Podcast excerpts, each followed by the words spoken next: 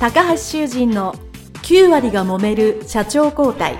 2代目社長のための事業承継の極意。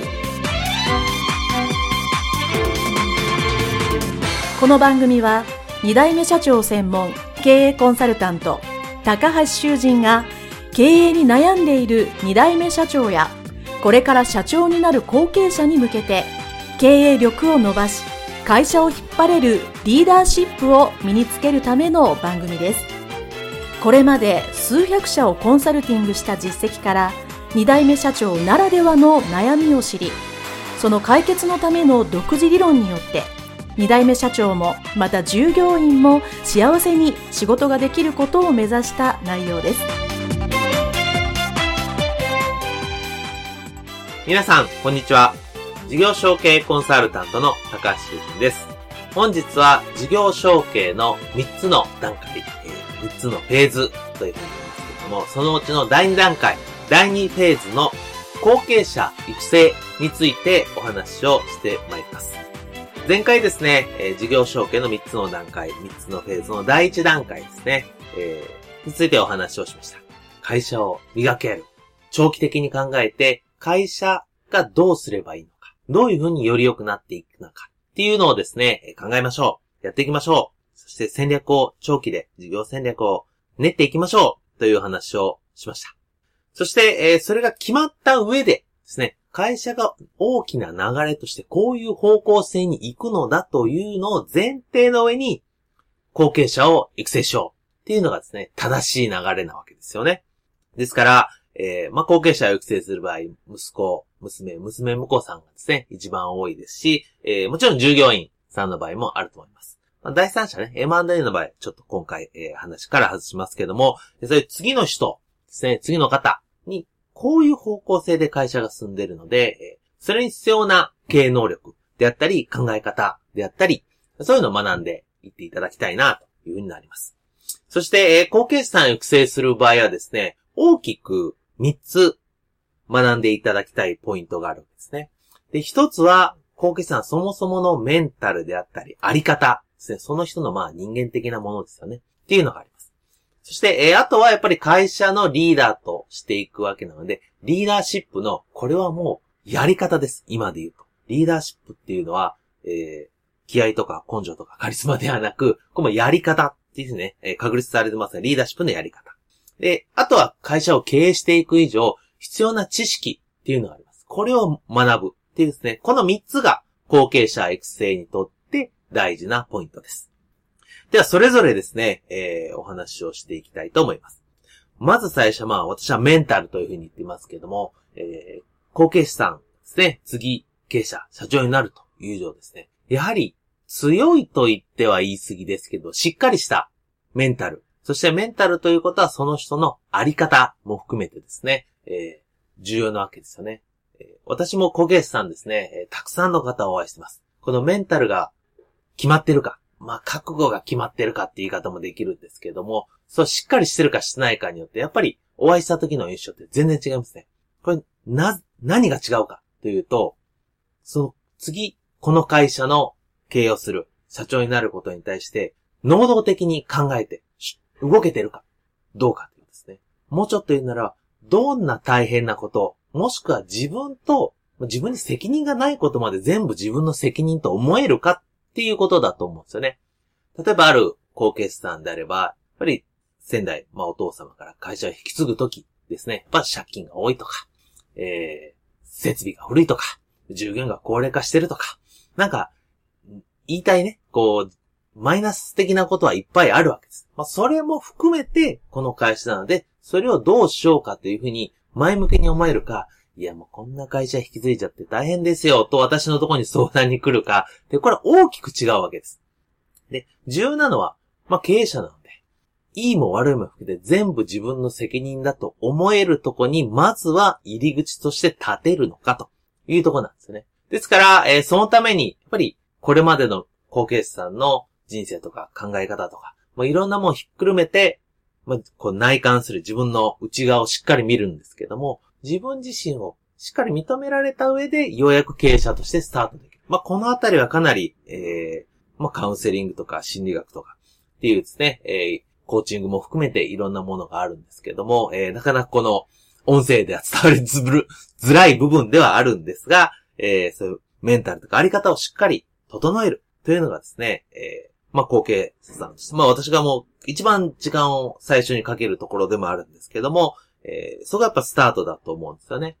そして、よし、やろうとスイッチを、心のスイッチを得て、やる気になってからようやくいろんなこれから話すリーダーシップや経営知識を学んで活かせる状態になると思うんですね。人にやらされてる感で学んでもあまり学びというのはですね、自分に吸収できません。やっぱり自分がやろう、必要だと思ったことを学ぶのが大切だと思いますね。まずこのメンタルですね。後継者育成さん、後継者育成についてはメンタルがまず重要になってきます。えー、そしてその後ですね、えー、次はやっぱりリーダーシップですね。人を引っ張っていく。どうしたらいいか。ですね。えー、これ以前であればですね、え、カリスマ的に背中で語るみたいなですね、え、方はたくさんいらっしゃいましたけど、えそれは本当に、え一部の本当にすごい人で、えやっぱり後継者さん、僕も、あの、偉そうに言ってますけど、基本的には普通の人ですよね。え創業者がね、凄すぎるので、え2代目、3代目の方はですね、基本的に元々は普通の人です。ただ普通の人でもですね、リーダーシップというのは発揮できて組織を動かすことができます。で、これはやり方が決まってるんですよね。です。えー、私の、えー、この、ポッドキャストでもですね、えー、いくつかお話した通り、え人間っていうのはいろんなタイプの人がいますけれども、その大きく分けて、まあ最初は3つなんですけど、3つのタイプ別に、こちらが関わり方をですね、その人に合う話し方、関わり方、え声掛けの仕方、を変えていけばですね、その人がやる気になります。後継社長の一番重要なことは、今いる人材を最低限今と同じ力を発揮させること。できれば、それがもっと今以上に発揮できたら、後継社長としては大成功なわけですよね。ですから、どうやってその人のやる気と、そして技量を発揮させるのかっていうために、このリーダーシップという名の対人の影響力を高めるかこれはもう本当に心理学と脳科学で決まっているやり方があるので、それを知っていただく。実行していただく。まあ、これは本当に、この知ってるか知ってないかと、あと、やり、やり続けれるかっていうことですよね。っていうことがリーダーシップなんです。ですから、えー、なんですか、皆さんが思ってるワンマン的なリーダーシップではないですね。絶対ないです。えー、後継者、後継社長さんがやることは、それぞれの人を活かすやり方っていうのを、このリーダーシップをぜひ学んでいただきたく思います。えー、そして三つ目はですね、えー、経営知識ですね。会社を経営する以上ですね、広く知識があります。まあ、深い知識とまだ言わないですけど、基礎的な知識は広く言います。えー、具体的に言うと、まずやっぱ会社として売り上げを立てていく以上、どうやって物が売れて、その価値が何なのかっていう、まあ、いわゆるマーケティングの理論っていうのは絶対ありますよね。そして、え組織を作るんですけど、組織をどうやって作っていくかって組織理論っていうのがあります。そして、えー、財務ですね、お金ですね。えー、最終的にやっぱりビジネスなので、資金的、えー、お金的な部分が絶対プラスにならなきゃいけない。黒字にならなきゃいけないので、それを黒字にするにはどうしてるか。どういうふうな中身になってるのか。で、お金はどう使ってどう守るのかっていうお金の知識っていうのもいます。で、もちろん法律ですね。えー、いろんな法律だとコンプライアンスを守ることも必要です。で、えー、まあ、あと、えー、様々な、あとは IT だったり、えー、その業界の知識だったり、えー、まあね、そういう細々とした方はもちろんありますけれども、えー、そういう基本的な知識を知った上でやるというのが重要です。で、えー、後継者さんもですね、当然、これまでのご経験で、得意分野、もしくは知ってる分野っていうのはあるので、それはいいんですよ、そのまま。だ知らない分野、やったことない、よくわからない分野っていうのは絶対あります。それをしっかり学んで、後継者さんのうちに、できれば少しでも実行するっていうことが大切です。で、これはですね、えー、社内で学ぶっていうのは難しいんですね。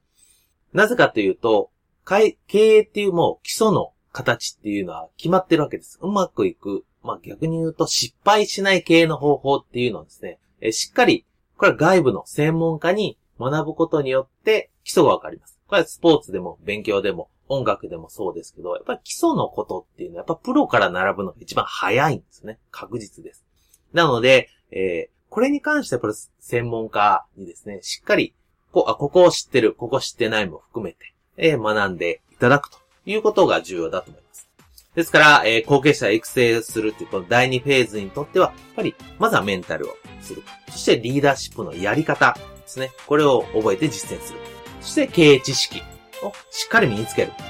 そして、これをですね、えー、経営者さんの視点から見ると、どうやってこの3つを後継者さんに育成するか、会社として育成するかっていう視点を持っていただいて、えー、当然ね、その、